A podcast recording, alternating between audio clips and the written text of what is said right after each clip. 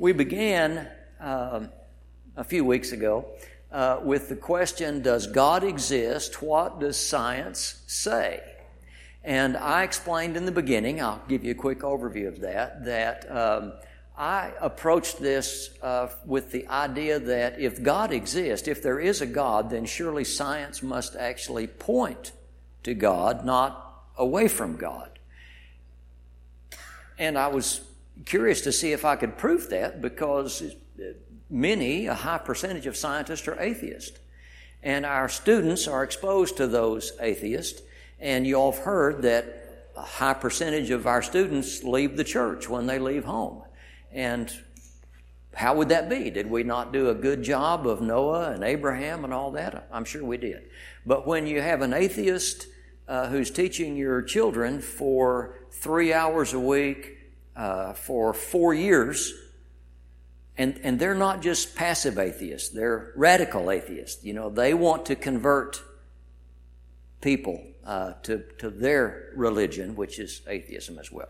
So that was the basis for the, the study. And I, I, wanted to approach this from the standpoint of uh, a, an audience that were agnostics, curious non believers. And so you're just the warm up uh, for what I hope will become an opportunity uh, in the future to share this kind of information uh, with those kind of folks.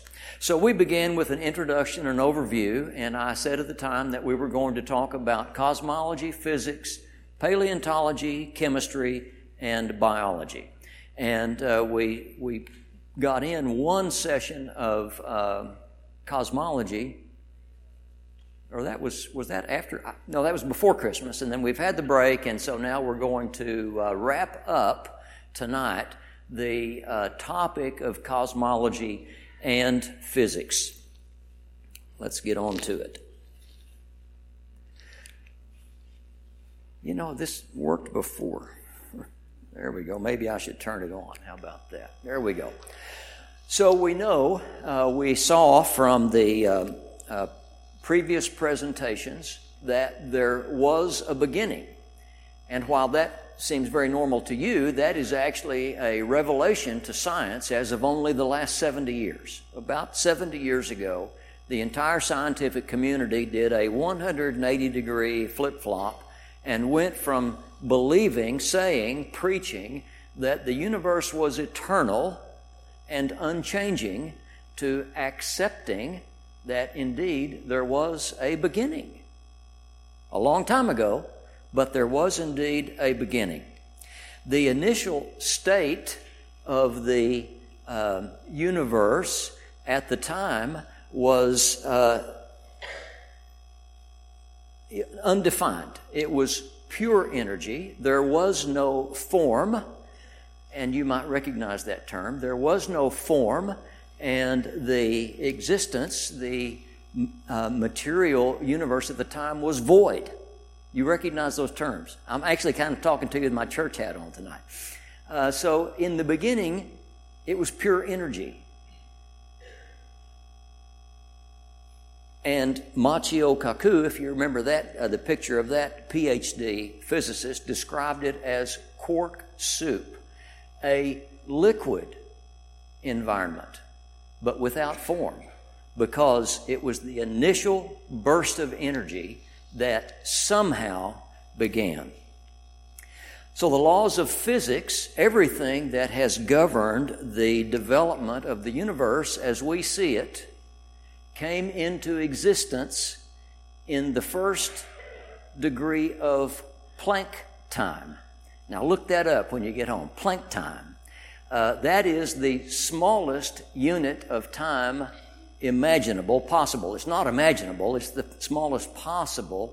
And it represents the first 1 to the 10 to the minus 43 seconds. Now, when I was uh, talking about it last time, I said in the first billionth of a second, the laws of physics, the laws that govern the formation of everything that is, occurred in the first billionth. But that was way too much time. It was much, much, much, much, much, much shorter than that. 10 to the minus 43 seconds. Now, I know that's a number that's impossible to grasp, but just for comparison, the total number of seconds that has existed since the beginning of time is 10 to the 26th. And this is 10 to the minus 43. So, what are we saying? In the beginning instant, all the laws that have governed the creation of everything that exists and everything that we see were established in that moment. I mentioned, I put, kind of put Brad on the spot and he let me off lightly. I, I mentioned um, that there were roughly 30 fundamental, uh, fundamental physical constants. And in fact, uh, there's a little disagreement as to how many there are, and that's why he let me off lightly. Some say there's only 26, and some say there are actually more than 30. But all of these are constants that have remained constant since the very beginning. Now, do you remember a couple of the uh, comments that were made about these constants? How, if they changed in even the slightest way, complex life could not exist. You and I would not exist. If gravity was percent of a percent, stronger or lighter, we wouldn't exist. If the charge on the electron were a percent of a percent different than it is, we wouldn't exist. So, all of physics will agree, all of physicists will agree that the universe is finely tuned for a complex life. They will also admit it, it didn't have to be that way. Now, they can't tell you why it's that way. They'll just admit it's that way. If these constants were any different, complex life could not exist. The universe would have either expanded too quickly to allow life to form, or it would have collapsed on itself and not allowed a place for life to form. So the laws have been in place since that first infinitesimally small part of a second when something caused this emergence of energy, this quark soup without form to emerge from nothing.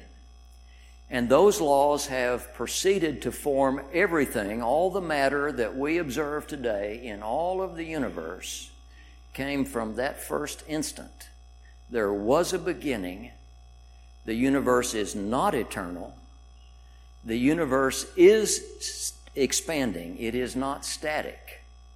All the laws have been in place since the beginning, and it is finally, finally tuned for complex life. Now, we're going to listen to um, a part of a lecture from uh, Paul Davies, a PhD physicist who uh, I believe is currently at the uh, University of Arizona. Paul has been involved in projects in the past with Stephen Hawking. Uh, he has been, or may still be, in charge of the analytical part of the group called SETI, S E T I, Search for Extraterrestrial Intelligence. So he's uh, big in the uh, cosmology arena. Of course, he's a, a physicist by trade. And uh, were there ever to be a signal received from out there somewhere, he would be the guy to be called in to say, does this represent intelligence or is this just static uh, from, from out there somewhere? So we're going to listen to Paul uh, tell us about the uh, current state of the uh, science regarding uh, physics and cosmology. Now, I know it plays, but I may have to. Well, thank you, Anne, for that kind introduction. Uh, ladies and gentlemen, good morning. Two more minutes. Uh, it's, uh, it's great for me to be back here in Sydney Opera House. It's also great for me to catch up with my colleague Lawrence Krauss. We have adjacent offices at Arizona State University, but we both travel so much that we're not often there together. So it's nice to be at the same place for once. Uh, now, a pivotal event in the history of science occurred in the year 1859 with the publication by Charles Darwin of his famous book, The Origin of Species. And in this book, Darwin gave a convincing account of how, over billions of years, life on Earth had evolved from simple microbes to the richness and complexity of the biosphere that we see today. But he pointedly left out of account how life got going in the first place. It is mere rubbish, he said, uh, thinking at present of the origin of life. One might as well think of the origin of matter. Well, I'm pleased to say that we physicists have now explained the origin of matter. Lawrence mentioned that. And the question is, how are we getting on explaining the origin of life? Well, I have to say that a century and a half later, we're still largely in the dark about life's origin. Now, the problem of life's origin is really three problems rolled into one. There's the when, the where, and the how. And I'll talk about each of these in turn. First of all, when did life begin? Now, we can't say exactly when it began, but what we can do is trace the fossil record back in time to the earliest point where we can be fairly sure. That is, we look for the oldest traces of life on Earth. And it turns out that those oldest traces are found right here in Australia. Well, not quite here, but on the other side of Australia, in the Pilbara region. That's um, near Port Hedland. Uh, and in that region, there are rocks that are sticking out of the hillside, which are three and a half billion years old. So they're among the oldest known rocks on Earth. And those rocks contain uh, what is probably the oldest traces of life on Earth that are generally agreed. There's some dispute. There are rocks a bit older than that, but there's some dispute about whether uh, the traces of life are genuine. But those particular rocks, we're pretty much agreed, do contain evidence for life. Um, but this, this evidence uh, is in an indirect form. Uh, so I took the trouble to go there back in my moustache days, uh, and it's, it's best not to go in the summer. It's actually very hot uh, in, in that part of Australia. Uh, and this, um, this is what the scientists get excited about. This rock here, it's called chert. And if you look carefully in that chert, uh, what you see are these little features. They're like ice cream cones nested together and sliced through. Now, I have to say that doesn't look very exciting to me, uh, but the astrobiologists, they're the people who study life in the universe, they get very excited uh, by these features, which have the name stromatolites. Uh, now, actually, technically, they're not stromatolites, they're fossilized stromatolites, three and a half billion year old uh, structures. And they're not themselves, were never themselves living things. They're fossils of microbial mats, so microbes that deposited sediment in layers over many thousands of years, and then these things became fossilized and embedded in the rocks, uh, and, and that's what gets them excited. Now, uh, you might say, well, show me a living stromatolite.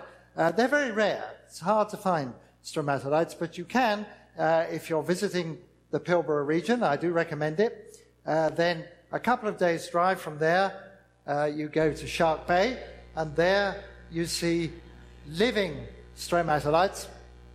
Uh, and you see, it, what I, I, like to say is if you imagine getting in a time machine and going back three and a half billion years uh, on Earth, this is as good as it gets. You know, this is life on Earth. That's about time for life on Earth to evolve the complex structures like us. It, it, in fact, for about two billion years, there wasn't much to see. Uh, and so it's, it's not very exciting, uh, but it's tremendously significant that we see fossils of structures like this in these very ancient rocks. So it looks like um, life was established on Earth quite firmly three and a half billion years ago. Now, let's put that into context. The Earth, uh, the Earth itself, the solar system indeed, is four and a half, little over four and a half billion years old, and of course it didn't form overnight. The planets form from a swirling disk of gas and dust around the proto-sun, and it took uh, really quite uh, some hundreds of millions of years for this process to be completed. And during that time, uh, huge chunks of material rained down on the newly formed planets. So this is a, a NASA depiction of this process. And here's another one. And we can imagine the early Earth being bombarded ferociously. In fact, all the early planets bombarded ferociously by huge comets uh, and asteroids and rocky bodies. Now, I'm sure everyone's familiar with the fact that the dinosaurs were probably done in by a comet that smashed into Earth about 65 million years ago and created a crater about 180 kilometers across in what is now northern Mexico. Uh, well, that was uh, um, small scale stuff compared to what was going on in the early time in the solar system. The biggest of these impactors would have had enough energy to boil the oceans dry and swathe our planet with incandescent rock vapor. Uh, and so this is an artist's depiction of this sort of hell on earth that would have persisted. Uh, it's a little hard to know, but uh, certainly for some hundreds of millions of years. And in fact, the, the best record of this early bombardment comes not from Earth itself, because the material gets reprocessed, but from the moon. And on the moon, uh, all those craters that are so familiar tell us something about the early heavy bombardment. And uh, if you, you, plot some sort of schematic graph, uh, what you find is that this bombardment abated round about 3.8 billion years ago, whereas, as I've told you, life on Earth extends back through 3.5. Of course, it didn't appear overnight, so presumably back to you know, at least 3.6 billion years ago. And so uh, this is a very narrow window. In fact, Carl Sagan, many years ago, uh, said that life must be easy to get going because no sooner was Earth ready for it than up it popped. Turns out that that argument is fallacious. Uh, it might be right, uh, but it doesn't have to be. Uh, so I'll come back to that. Uh, but the important point is um, that there's been life on Earth for almost the entire duration of when Earth has been habited. Okay, let me come on to the where part. Where exactly did life start? Well, I mentioned that Darwin wouldn't be drawn on the subject of life's origin, uh, but in a letter to a friend, he did speculate about what he called a warm little pond, uh, over which, uh, over many millions of years, chemicals might leach out of the rocks, and by some sort of process of chemical self assembly, more and more complex molecules might form until eventually something would crawl out of this warm little pond. And that's as far as he would be drawn. But it did give rise to the popular notion of some sort of primordial soup, at least an aqueous medium in which some sort of chemical magic might take place. But we don't quite know what that magic is. So, is this warm little pond idea uh, a, a, viable one? Uh, well, um, uh, really, I have to say that it's not. Remember this uh, hell on earth, uh, so this early bombardment would have meant that warm little ponds wouldn't really have survived for very long.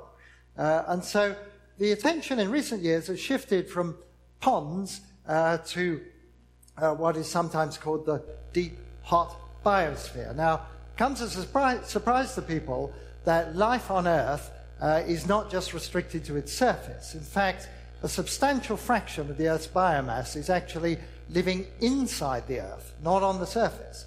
Uh, deep down, nobody quite knows how low you can go, uh, but it's certainly some kilometers. And of course, the, uh, the organisms that live inside the rocks deep down are, are, microbes, and they live in the pores of the rocks. Uh, and this is not a very congenial place to be. Uh, for a start, uh, what do they do for sustenance? well, uh, basically, they have to make do with what's there. Uh, and to be honest, it's not so much the rock, though the minerals are useful for other purposes, but there is stuff coming up out of the earth, like hydrogen and hydrogen uh, sulfide, that acts as the, um, the fuel for this primitive metabolism in these microbes. And they're still there. They're still down. If you could drill down under our feet uh, for some kilometers, you would find it's teeming with life uh, down below us. And that seems a safer place to be. If the Earth is being bombarded, you don't really want to be anywhere near the surface.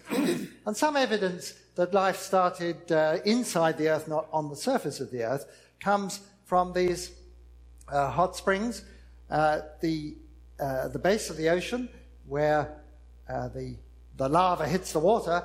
Basically, there are uh, regions where the Earth's plates are moving apart and stuff is coming up from deep down Uh, and this uh, hot material, uh, when it meets the water, the water circulates and uh, reaches temperatures of up to 350 degrees Celsius, uh, squirting out of those, those jets. they're often called black smokers because they make black chimneys on account of the minerals that they deposit. and what came as a great surprise to biologists about 30, uh, 35 years ago was the discovery that this uh, region around these black smokers is home uh, to a, a, rich ecosystem, a vast range of microorganisms making a living at temperatures above the normal boiling point of water. The water doesn't boil because the, of the high pressures there. So making a living at temperatures above the normal boiling point of water, and they can support an entire food chain with invasive species like crabs and tube worms. Uh, and now, the significant thing is when you sequence the genomes of the microbes at the base of this food chain, you find that they're among uh, the oldest and deepest branches on the tree of life. You can sort of reconstruct a tree of life from all the species and work backwards uh, and see uh, which organisms have, as it were, changed least over the billions of years on Earth. And it turns out to be these critters that live in these hot spring areas. Uh, and also, I think, in my view, the, the surface around these hot springs, although it's deep under the ocean, is still a hazardous place. And it would be more likely that life would form uh, even deeper than that uh, inside the Earth. Um, but having said all that, all I've told you is that life established itself on Earth by three and a half billion years ago. But we don't actually know that life on Earth started on Earth. It might, for example, have come from Mars. Uh, how could life form on Mars and then come to Earth? How is that possible? The next slide says it all. That, that same bombardment, which pulverized the surface of Earth, Mars, and all the other planets in the early days, uh, also served to propel material around the solar system. If Mars takes a hit, even today, by a comet, say 10 kilometers across, that will splash huge amounts of material into solar orbit. And some of that material comes to Earth. And it comes as a surprise to people to learn that there are Mars rocks right here on Earth. But there are. Here's a picture of me holding one. Now, I have to say, it's a bit of a story to this. Um, this, uh, this picture, this rock, was collected by Douglas Mawson, uh, unrecognized for what it is, as a piece of Mars. And it were, was in the geology department museum at the University of Adelaide for years and years until it was recognized as being of Martian origin. It actually fell in Egypt uh, some decades ago and apparently killed a dog. Uh, and I think that's the only known canine fatality from a cosmic object. But in the early days, they were quite relaxed about this rock. And they used to lend it to me, and I would take it to lectures and even travel around the world with it once. And would often, you know, it was in my pocket, would often forget about it. But it was always a, a great topic of conversation in pubs. You'd say, oh, it's my round, lads. Uh, oh, look, oh, yeah, uh, this is a piece of Mars, you know, and people would be skeptical, consternation, and so on. But it was always a great thing to have with me. But now, of course, they realize it's worth millions of dollars. Uh, they, they don't let it out. Um, but at Arizona State University, we have uh, not one, not two, but three uh, Mars rocks. Somebody can ask later on, how do we know they came from Mars? I won't get into that. Um, anyway, the, the question of rocks from Mars uh, was propelled to public fame by none other than Bill Clinton. Uh, this is, I call this the rock that made Bill Clinton famous, uh, because he stood on the White House lawn in 1996 and proclaimed that NASA had evidence for life on Mars in the form of this Martian meteorite that was found in Antarctica that contained these funny little features that for a while looked to be like fossilized Martians, albeit diminutive. Uh, since then, the evidence has largely gone away, and I think very few people still feel that this particular meteorite contains evidence for life on Mars. But, you know, it's an interesting thought. If there was or is life on Mars, we might detect traces of it in Mars rocks right here on Earth. So that's uh, an interesting aspect. Uh, okay, so much for the where. Let me move on to the how part. And this is the really tough part of the problem of life's origin. How did life begin? And I think I can uh, be quite upfront about this. We haven't a clue.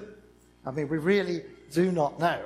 And it's sort of depressing to think we may never know. We may never have a blow by blow account of how life on earth got started. And part of the reason for that is it all happened such a long time ago. So even if life on earth started on earth, all traces of the early processes will have been obliterated a long time ago. However, I think we would settle for something less than understanding each step of the process. We would be content to know uh, simply uh, was it a bizarre fluke, maybe unique in the observable universe, or is it a chemical inevitability? That is, is it bound to happen given enough time? Now, during my career, it's been very curious. The pendulum has swung quite decisively. I got interested in searching for life beyond Earth, and in particular, searching for intelligent life beyond Earth, aliens. I'll, I'll come to that in a moment. Uh, back in the 19, when I was a student in the 1960s, one might as well have professed an interest in searching for fairies. Uh, it was widely assumed among all the sciences that life on Earth uh, was a bizarre fluke uh, unique to our planet. And no person said it better than Jacques Monod. He said, Man at last knows that he is alone in the unfeeling immensity of the universe, out of which he emerged only by chance. That was in 1970. Well, I have to say, this did coincide with a period of Gallic nihilism, and he looks uh, suitably miserable about this pronouncement. Uh, and, uh, and you might say, well, you know, that was just his philosophy. Uh, but um, Francis Crick, Mr. DNA, uh, had a similar opinion, and in 1973 uh, wrote Life Seems Almost a Miracle, so many of the conditions necessary for it to get going. Well, we scientists uh, don't believe in miracles, so we've got to do better than that. And so that idea that life uh, is a sort of a fluke, we are freaks, it's a bizarre aberration in the universe, uh, that, uh, that feeling seems to have changed. And so in more recent years, uh, there have been much more upbeat comments. So here's one by Christian de Duve, uh, a Nobel Prize winning biologist, just like Francis Crick, drawing a very different conclusion.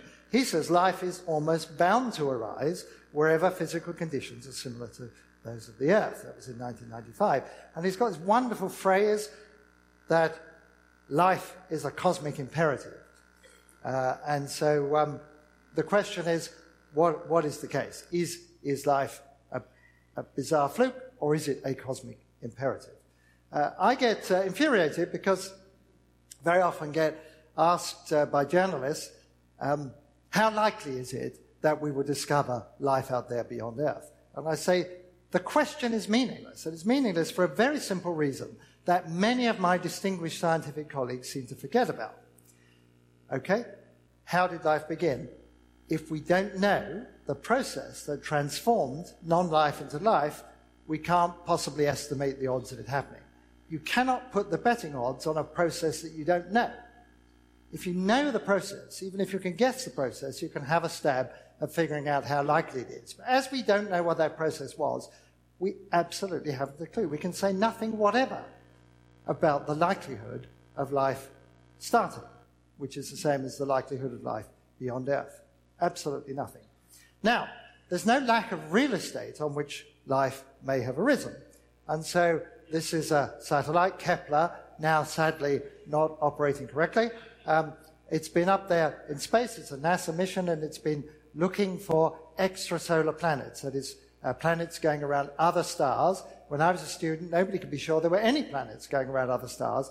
Now there's a catalogue of hundreds, if not uh, a, couple of thousand, of candidate objects, uh, and and these uh, objects, the, the planets tend to be, uh, on the whole, much larger than Earth, but the Holy Grail is to discover Earth like planets going around sun like stars. And the statistics of this process are now good enough that one uh, can have an estimate of how many Earth like planets, depending a little bit on how you define Earth like, how many Earth like planets there are uh, in the galaxy. And this is a typical report. You'll be very familiar with this sort of thing. You're, I'm sure any of you who are following science will have picked up this, um, in my view, ludicrously upbeat uh, assessment of the likelihood of life uh, beyond Earth. So billions of Earth-like planets in, in our galaxy.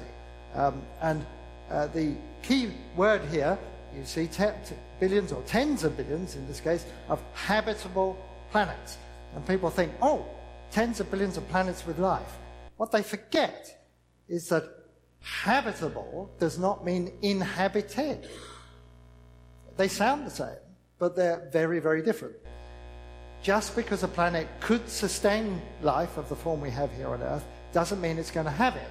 A habitable planet becomes an inhabited planet if and only if the probability of non life turning into life is quite high, is not incredibly small. But we don't know that because we don't know what the process was. So let me just stress that point. If there's any take home message from this lecture, it is that we do not know how non life turned into life, so we can't estimate the odds. Now, we can hope if, like me, interested in the idea of life beyond Earth since being a teenager, uh, if you feel like me, then you will hope that there is a fast track pathway from non life to life.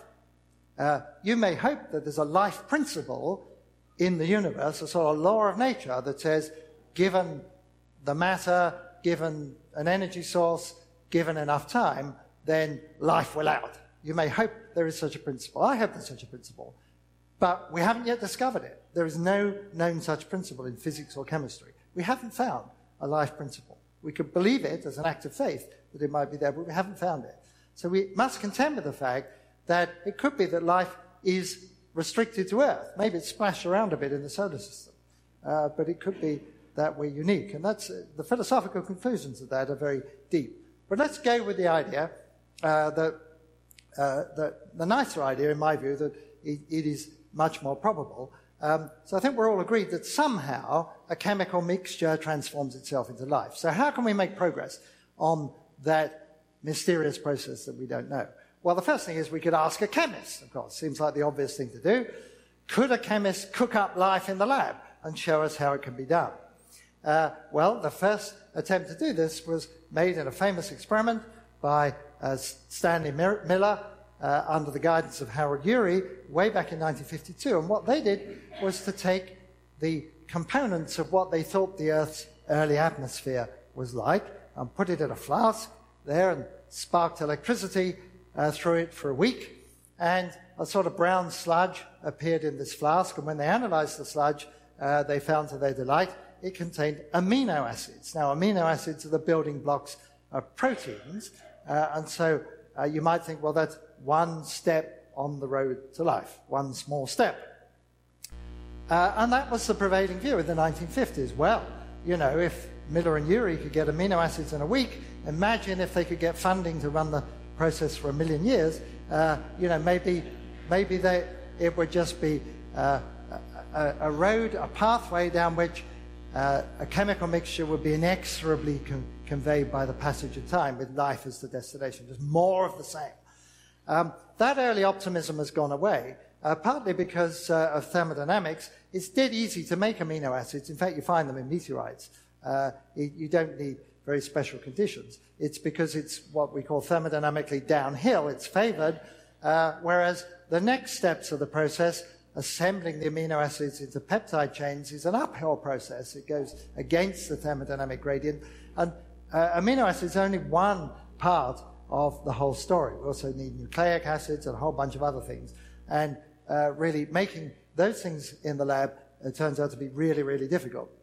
Uh, but part of the problem is, of course, what we don't want in the origin of life story is anything like an intelligent designer. And uh, the people who call themselves synthetic biologists, or in the Miller-Urey experiment, they set out uh, trying to design an experiment to make life.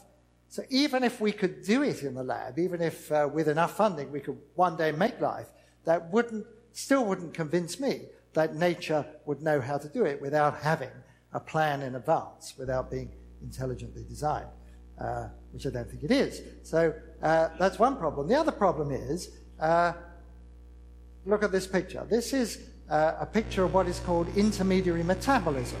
Uh, these are the pathways in, in a modern cell, only a small part of this. And in the trade, these things are known as reticulograms for obvious reasons.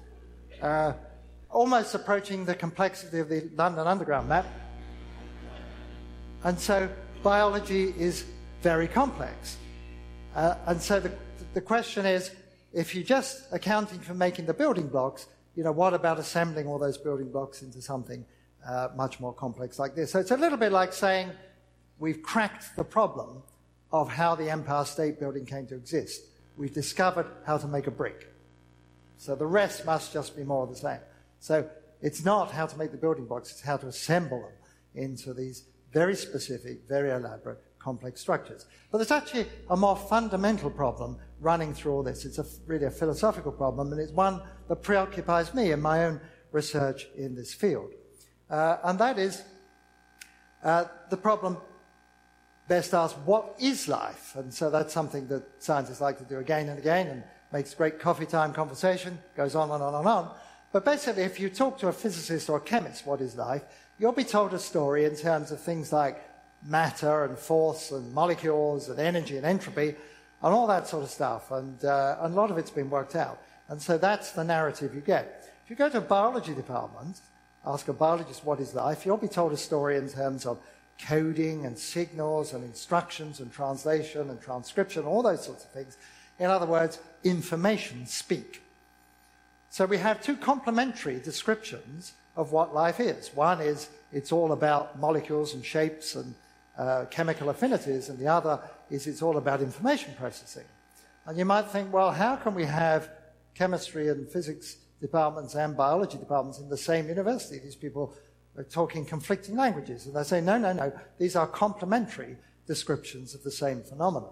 And that's well and good, so long as you're, dis- you're discussing the phenomenon as we find it. But the problem about life's origin is that then we're talking about the physics and chemistry transforming into the biology. We're talking about matter and force and so on turning into information processing. Uh, if you like, put crudely, we're talking about stuff turning into bits, informational bits. How does stuff become bits? How, how, because in physics, the stuff calls the shots. Cause and effect are framed in terms of particles and forces and interactions. In biology, causality is framed in terms of signals and information. How did matter bestow upon information that type of causal efficacy? It's a very deep problem. Uh, there's an analogy, which I think you'll appreciate, um, and that is with computing. So here's a screenshot of my computer a couple of years ago. And uh, this is my beautiful wife, Pauline, here. And we see we've just been to the Taj Mahal, all very romantic. Uh, and then there's some other stuff, less romantic there. Um, but, you know, to me, if I just uh, had never seen a computer before, Windows would seem like a miracle. Just remember, quick, seems almost a miracle explain it to me. So if I go to a computer, uh, a computer science department, and say, explain Windows to me, and if uh, the scientist took the back off the computer and said, look, I can explain it, we've got some silicon in here, and there's some copper, and then there's some iron, and, uh, you know, we notice with the silicon, if you look very carefully, there's these sorts of patterns inside, and we're not completely sure of all the details yet, but we think it's got something to do with those patterns, and, you know, we're hot on the trail, and we will be able to explain all of Windows very soon in terms of this. Well, you wouldn't be very impressed because what you're getting here is a story about the hardware of Windows. And that's fine. I'm not denigrating the people who uh, work on computer hardware. We, where would we be without them? Uh, but uh, in the origin of life field, the hardware, the chemistry corresponds to the hardware. It's the stuff of life the substrate in which life's magic is instantiated. What we're really interested in, what I'm really interested in, is the software, the software of life. Uh, so, for a hundred years, the origin of life field has been dominated by chemists looking for the hardware, and that's fine, let them get on with it, but they haven't made a lot of progress. Uh, in recent years, we've started asking about what about the software? What about the information processing capabilities? How do we make progress with that? Well, maybe you ask a computer scientist, a famous uh, uh, founder of computation, John von Neumann. He and uh, Alan Turing together, responsible for the modern electronic computer. And von Neumann was very impressed by the analogy between what is often called a Turing machine, a universal computer, a machine that could compute anything that was computable in one machine, a universal general purpose machine, with the notion of a universal constructor, a system that could construct, uh, according to a program, anything you asked it to construct, including itself. So it would be a self replicating machine. And von Neumann uh, wrote uh, papers and a book about the concept of, uh, well, asking the question is it possible to build a machine that could construct any physical system, including itself? And so he laid down the logical architecture of what such a machine would be. And this was before the unraveling of uh, the genetic code and DNA and all that stuff. Turns out that, that life as we know it is actually very much like a von Neumann self-replicating machine.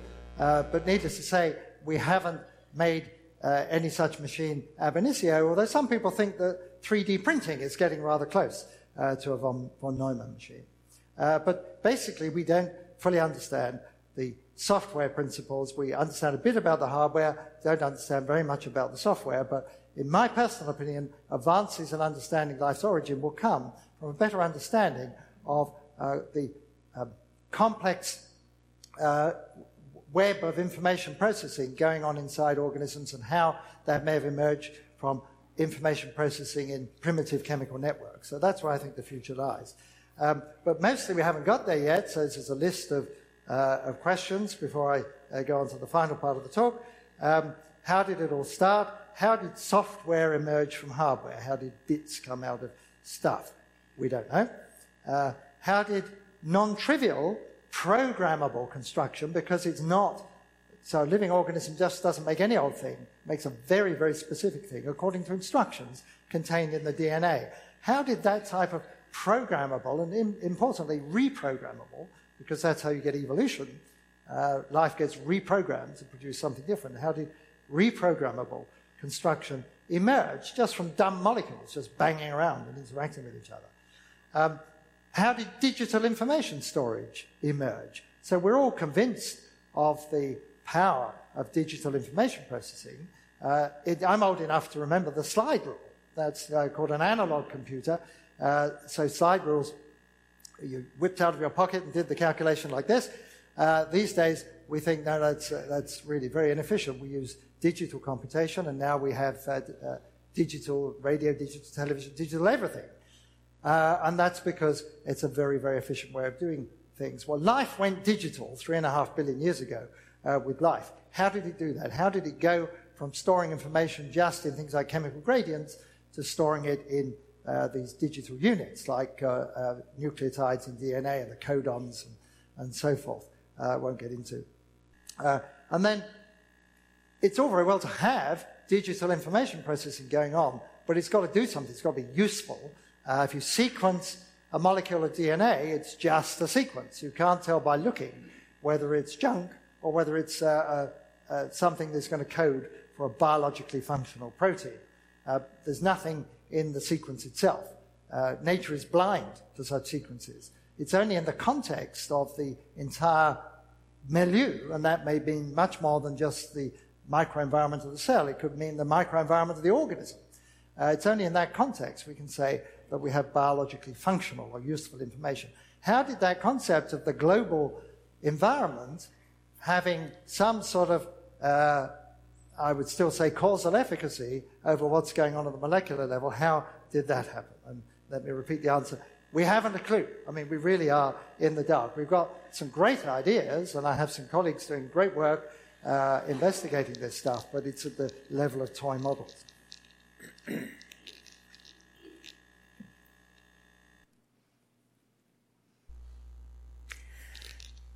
When we began uh, a few weeks ago, we talked about the confidence that people place in science uh, as opposed to the feeling that they tend to think uh, you have if your confidence is in spiritual things. We've seen that science has often been wrong. And we used the example from physics, uh, just repeating it earlier, about the complete change uh, in thinking uh, from just 70 years ago in the concept of a beginning. Well, uh, this is a physicist who also studies the origin of life, searching for life on other planets. And what does he tell us about where that search is today? Is life a chemical imperative? Could it have just happened on its own? Well, we don't have a clue. How did stuff turn into bits? How did stuff turn into information? Well, we don't have a clue. What system reads the information that does exist in the cell? Well, we don't have a clue. So I asked the question in the very beginning what are you really going to put your confidence in? Now, we believe in science,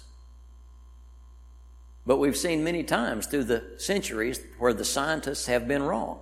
Now, they were ardent in their belief at the moment that what they believed to be true was true, and yet later proved to be wrong.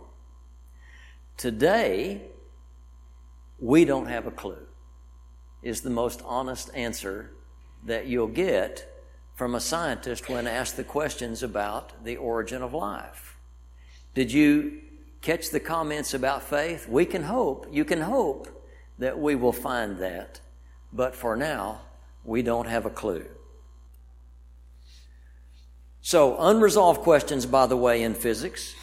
What is dark energy? What is dark matter? Why does time move in only one direction?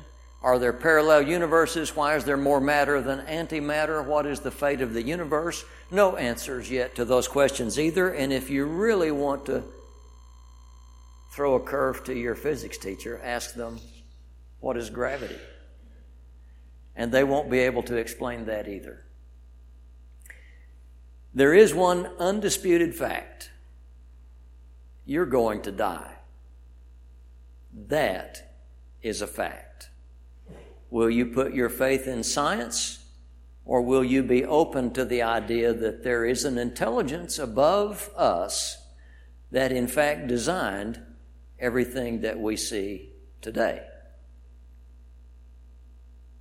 Next week, we're going to look at the fossil record. Thank you for being here.